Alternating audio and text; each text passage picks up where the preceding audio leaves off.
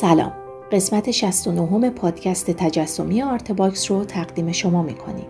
آرتباکس پروژه‌ایه که اطلاعات جامعی درباره زندگی بزرگان فرهنگ و هنر و ادب معاصر ایران به صورت رایگان در اختیار علاقمندان قرار میده. شما می‌تونید با گوش دادن به پادکست آرتباکس با زندگی این بزرگان از زبان خودشون آشنا بشین. اگه دوست داشتید بعد از شنیدن این پادکست به سایت آرتباکس سری بزنید تا آثار هنری، عکسای این هنرمند، گفتگوی تصویری و صدای کامل مصاحبه رو هم به صورت رایگان ببینید و بشنوید.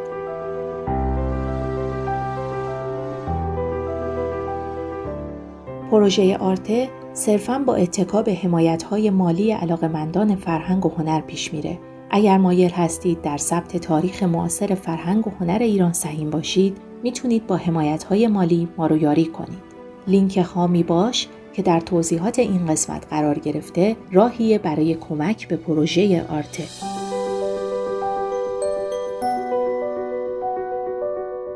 قسمت سوم و آخرین قسمت از صحبت‌های بهرام دبیری که درباره دیدگاهش نسبت به زندگی و هنر هست رو با هم میشنویم. آرته تاریخ شفاهی فرهنگ و هنر و ادب معاصر ایران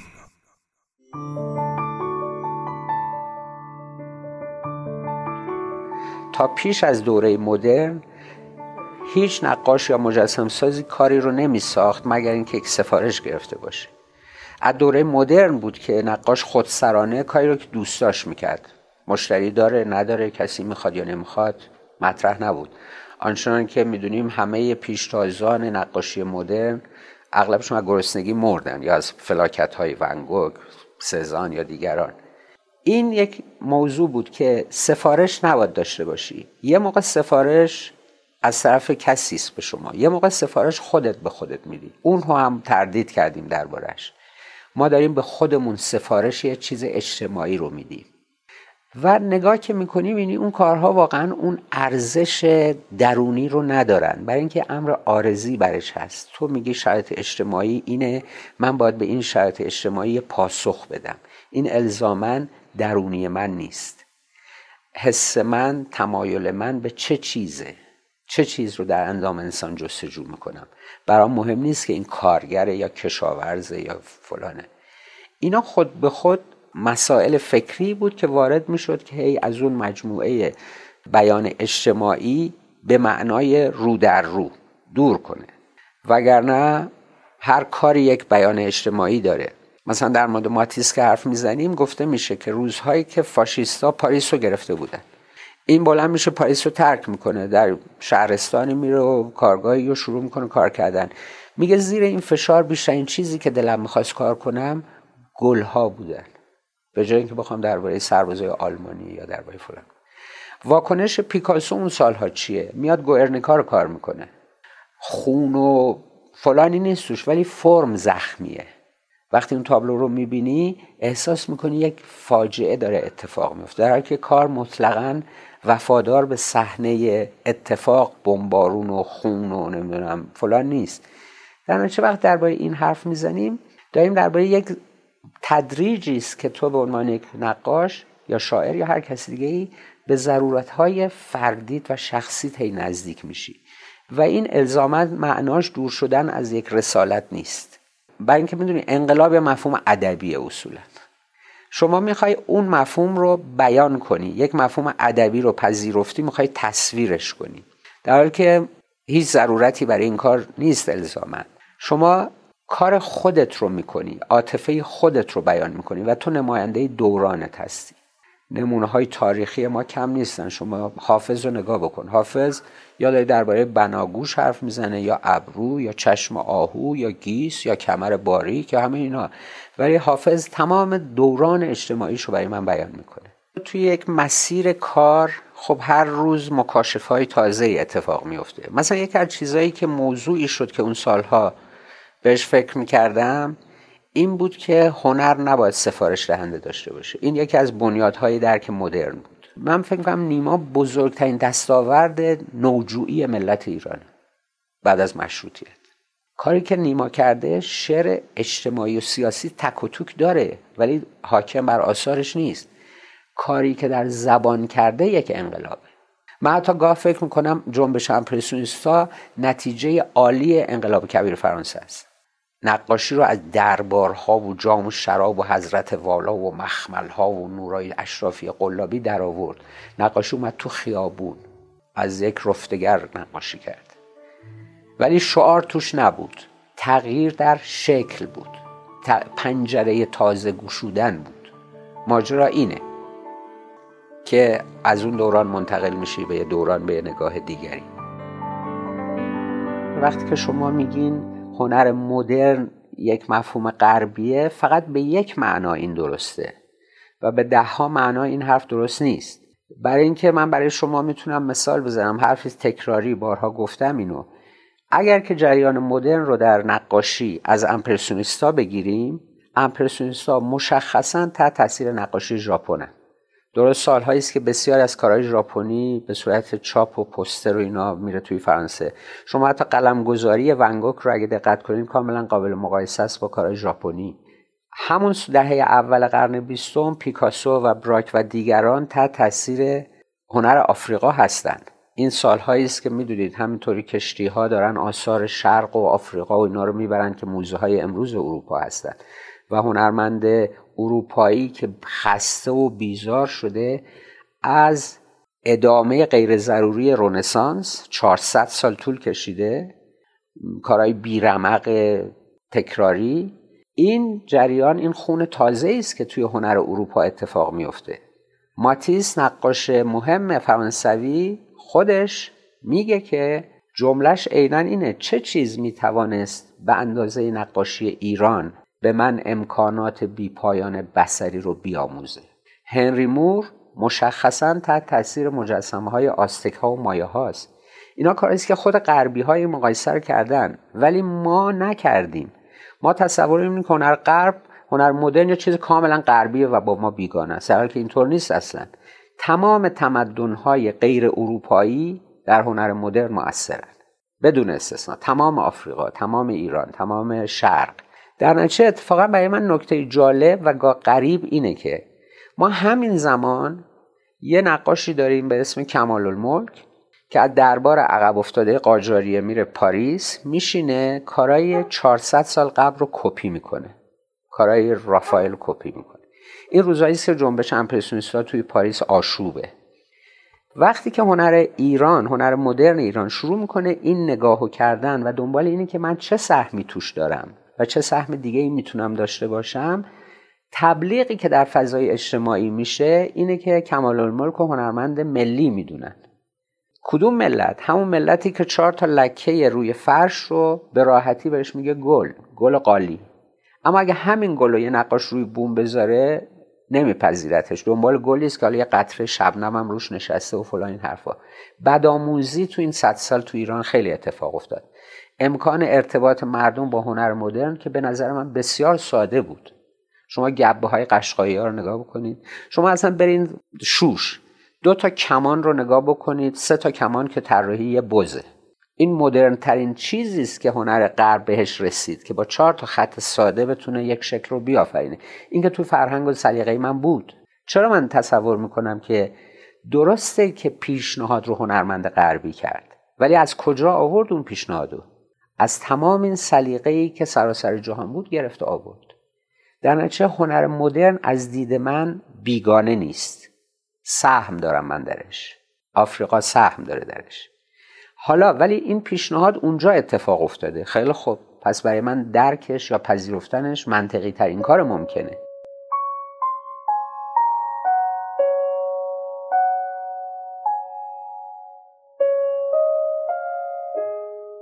من فکر می‌کنم که جریان هنر مدرن علا رقم این که هم حاکمیت ها هم نظام آموزشی امکان این ارتباط رو اونا هستند که کند کردن نه هنرمندا. اما اگر که نگاه بکنیم تو این 70 80 سال جریان مدرن هنر ایران نمونه هایی رو ما می‌تونیم نام ببریم یا کارهایی رو می‌تونیم نشون بدیم که معادل بهترین هایی هستند که توی قرن بیستم در جهان خلق شدن. با گرایش های بسیار متنوع و متفاوت. چه اون جریانی که تاثیر امپرسیونیزم وارد شد مثل جوادی پور مثل چند نفرن که مهمن. با اینکه اون نگاه و اون لغزش نور و رنگ رو از امپرسیونیستا دریافت کردن ولی چشمانداز هاشون رو که می‌بینید فضای قابل درک از نظر رنگ و ترکیب بندی برای فضای ایران. یا گرایشی که بعد که کوبیزم رو مطرح می‌کنه زیاپور و دیگران نمونه هایی می‌بینیم. بعد توی کارهای که باز تو اروپا مطرح شد مینیمالیستا که فقط بوم سفید یا حجم های اونطوری که خب مثلا نامی نماینده خوبیه برای اون جریان. توی خیلی جا الخاص که به هر حال من منتصب هنوز میدونمش به اون گرایش روایتگر شمایل کشی که پرده هاشو میشه پاش وایساد و قصه تعریف کرد که اینا کیا هستن اینا کیا هستن این جریان چیه. بیشتر یک نشان شناسی تاریخی روایی تو کاراش هست. منوچهر سفرزاده که به نظر من یک اکسپرسیونیست بی همتاست بهمن محسس که خیلی وابسته ممکنه به مکاتبی که می‌شناسیم نباشه هنرمند کاملا مستقل یکتاییه. هرچند که میشه ریشه هایی از آثار کهن رو تو کاراش دید. اما یه اعتراض بر علیه خلقت گاهی توی کاراش این از شکل انداختن و از ریخت انداختن آدمیزاد یا گاهی فکر می‌کنم که تاثیر دو جنگ مرگباری که تو قرن بیستم اتفاق افتاد این یأس و نسبت به شری که در وجود آدمیزاد هست توی کارا می‌تونیم ببینیم. خود محسن وزیری که هم معلم بسیار درجه یکی هم دانش خیلی خوبی در هنر مدرن داره و تجربه هایی توی حجم هایی که قابل تغییرن کرد و تجربه هایی توی بافت و شن پاشیدن روی تابلو. بیان که سلیقه مطرح باشه توی این گفتگوی من می‌تونیم نمونه هایی از تجربه هایی که در قرن بیستم در جهان برای نقاش ها پیش اومد. نقاش ها و مجسم سازهای ایران خیلی موفق بودن. و تعدادشون زیاده. نه فقط در این حوزه جغرافیایی یا فرهنگی که ما زندگی می‌کنیم. شما مثلا تو همین صد سال ترکیه رو نگاه کنید پاکستان رو نگاه کنید عراق رو نگاه کنید حتی کشورهای شمالیمون رو نگاه بکنید تا حتی اروپای شرقی. نمونه هایی که تو ایران می‌تونیم پیدا بکنیم نمونه های فاخر و مهمی هستن.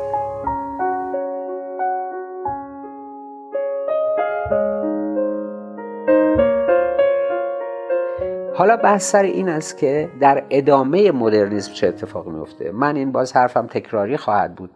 من دوره هنر مدرن رو دو دوره تقسیم کردم. یکی از امپرسیونیستا تا جنگ دوم که شما نقاش مدرن داری شاگال ولی یهودیه که افسانه ها و سلیقه روستایی روسی خودش رو داره نقاشی می‌کنه.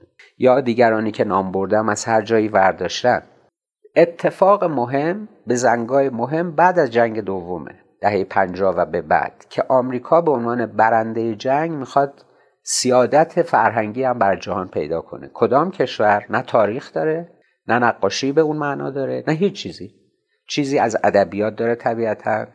و شروع می‌کنه جریانی رو ایجاد کردن که جهان رو مرعوب می‌کنه که هنوز موضوع گفتگوست. از دو راه. یک ارزش هایی که با دلار براش می‌ذاره. دو تبلیغات. دو تا عنصری که در طول تاریخ هنر ما اصلا نمیشناسیمش. نقاشی با آفتابه شروع می‌کنه رنگ پاشیدن روی بوم بعد اسمش هست جکسون پولاک قیمتش هست 100 میلیون دلار.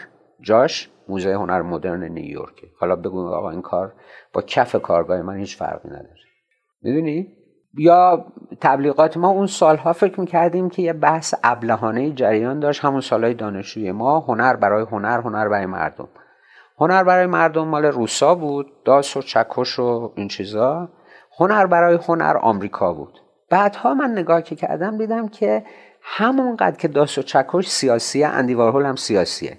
اون تبلیغ تولید انبوه سرمایه داری می‌کنه دو هزار تا سوپ کمپل و کوکاکولا و مرلی رو اون داس و چکش می‌کنه. اینا دوتاشون یک کار دارن می‌کنن. هر کدوم نماینده سیاسی یک گرایش اقتصادی و سیاسی هستن. ولی چرا باید یک چاپای silk screen آقای اندی وارهول اینقدر ارزش جهانی و تبلیغاتی پیدا کنه. واقعا چقدر اون کار مهمه؟ تو همه زمینه ها اینو می‌تونید ببینید هر دانشجوی هنری هر جای جهان باید هنر غرب رو خوب بشناسه. ولی هیچ هنرمند فرانسوی دیگه تو این سالها براش مهم نیست که یه نقاش تو ایران کیه یا توی هند کیه یا توی چین کیه.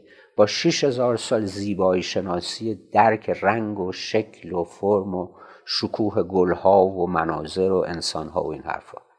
این اون بحرانی است که ناچار هی در حرف می‌زنیم این گمگشتگی از کجاست؟ چرا من باید جرأت نکنم که بگم کارای آقای جکسون پولاک اگر شما یک متر از کف و در دیوار هر کارگاه رنگرزی رو هر جا وردارین و قابش کنید یک جکسون پولاک دارید اهمیت جکسون پولاک چیه؟ اگر فقط دلار نیست و اگر تبلیغات نیست کی می‌خواد بره این کار رو ببینه؟ شما از دیدنش چه حسی دارید؟ شما هنوز صف دراز زائران رو می‌بینید که بلند میشن میرن ایتالیا برای اینکه سقف سیستین رو ببینن. ولی ما هنرمندای خودمون ما یه دوره درخشان نقاشی قهوه خانه ما کو. به نظر من یک دوره بی همتاس از نقاشی ایران. نقاشی نایو نیاموخته ای که پر از قصه و افسانه است. پر از صمیمیت و عاطفه است. بی اهمیته چون مال انسان پیرامونیه مال جهان سومه مال هر اصطلاح قلابی که به کار می‌برن برای مرعوب کردن. ولی چهار تا آفتابه رنگ پاشیدن. آقا این کهکشان این خلقت عالم این چیه چه این حرفا کجا بودین شما؟ هرچه نقاشی هیچ تر گفت یا هیچی نگفت حرف دربارش زیاد شد. هزار جور فلسفه دارن الان درباره یه لکه سیاهی که روی تو آقا این سقوط بشری چی میگی به من؟ کجای این اونه؟ فقط تو داری میگی من که اینو نمی‌بینم. این, این نقاشی خودش مستقل باید با عاطفه من با ذهن من با درک من ارتباط برقرار کنه. این دوره فاسدیه از دوره هنر مدرن که از دهه 50 60 تا امروز هم ادامه داره.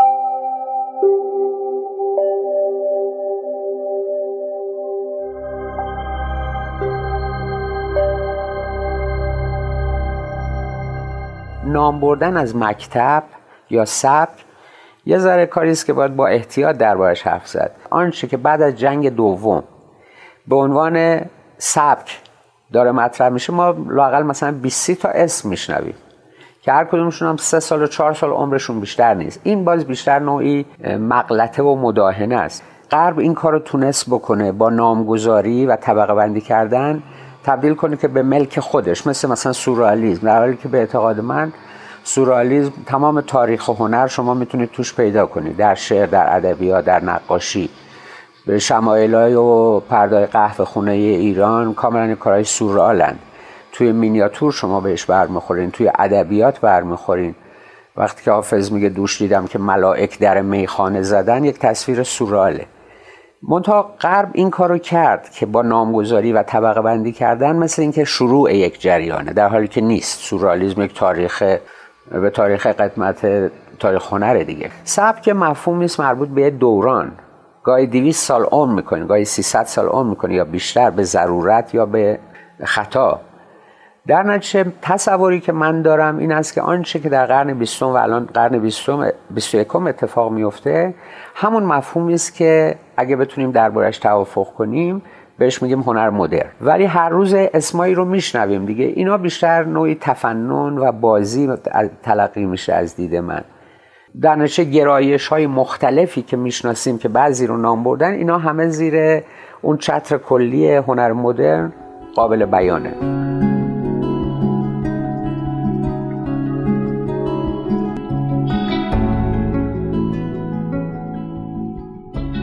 گرایشی که کوبیزم مینامیمش یه نمونه به یک معنا کاملا بی همتاست برای اینکه یک تغییر بنیادی در روش دیدن رو به دست آورد و تجربه کرد. کوبیزم یک روش خرده یک نگاه اقلانی به یک اعتبار. تحلیل کردن جهان تبدیل کردنش به اشکال ساده به اشکال بنیادی. پیکاسو اسمی بود که تمام قرن بیستم رو اشغال کرد. به دلیل تنوع کارا شما تو کارهای پیکاسو یه کار کلاسیک می‌بینین یه کار سورئال می‌بینین کوبیک می‌بینین خیلی گرایش های متعددی داره. یه دوره کوتاهی ازش کارایی است که تجربه کوبیزم درش هست. ولی خب اصولا جذابیت این شخصیت و اقتداری که در طراحی داره می‌تونست برای هر نقاشی آموزنده باشه و جذاب باشه که ببینه این آدمیزاد چه, چه کرده چه جوری دستاندازی کرده و همه عرصه ها اگر روی سرامیک کار کرده اگر روی ماسه دریا کار کرد روی هر چیزی که کار کرده. و نکته جذابی هم که خودش میگه روزی که شروع می‌کنه بسیار از ریخت انداختن و دفرم کردن اشکال که چرا اینطوری کار می‌کنی؟ حرفش ساده است پاسخش ساده است. میگه شما که می‌دونید من به خوبی رفائل طراحی بلدم بکنم پس بذارین هر کاری دلم می‌خواد بکنم. آره در واقع برای من مثل یک روش آموزشی بود. نه یک گرایشی که بخوام توش باقی بمونم. همونطور که اشاره کردین توی کار من انسان مهمه. اشوه ها و لطفی که در خلقت این موجود هست که پیچیده ترینه و جذاب ترینه و ظریف ترینه و کارآمد ترینه و جای بیان عاطفه هست عشق هست زیبایی هست. همه این چیزها در نتیجه کوبیزم نمی‌تونست برای من به شکل خالصش معنا داشته باشه. خیلی ممنون که وقت گذاشتید و پادکست ما رو شنیدید. در اینجا این مجموعه سه قسمتی به پایان می‌رسه. در قسمت بعد با فرشید مسقالی همراه میشیم. امیدوارم قسمت بعدی رو هم دنبال کنید.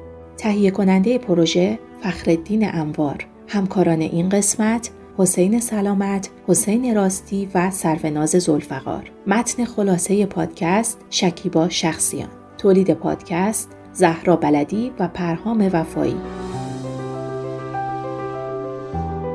من زهرا بلدی هستم و می‌خوام بخش جدیدمون آرتکست رو هم بهتون معرفی کنم.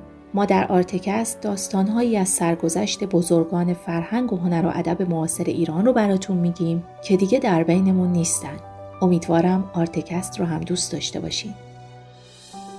ما در اپلیکیشن های کست باکس، پادبین، اینستاگرام، یوتیوب، توییتر، فیسبوک و لینکدین با نام آرت باکس مخاطب پیشنهادها و نقدهای شما هستیم. وبسایت ما artbox.ir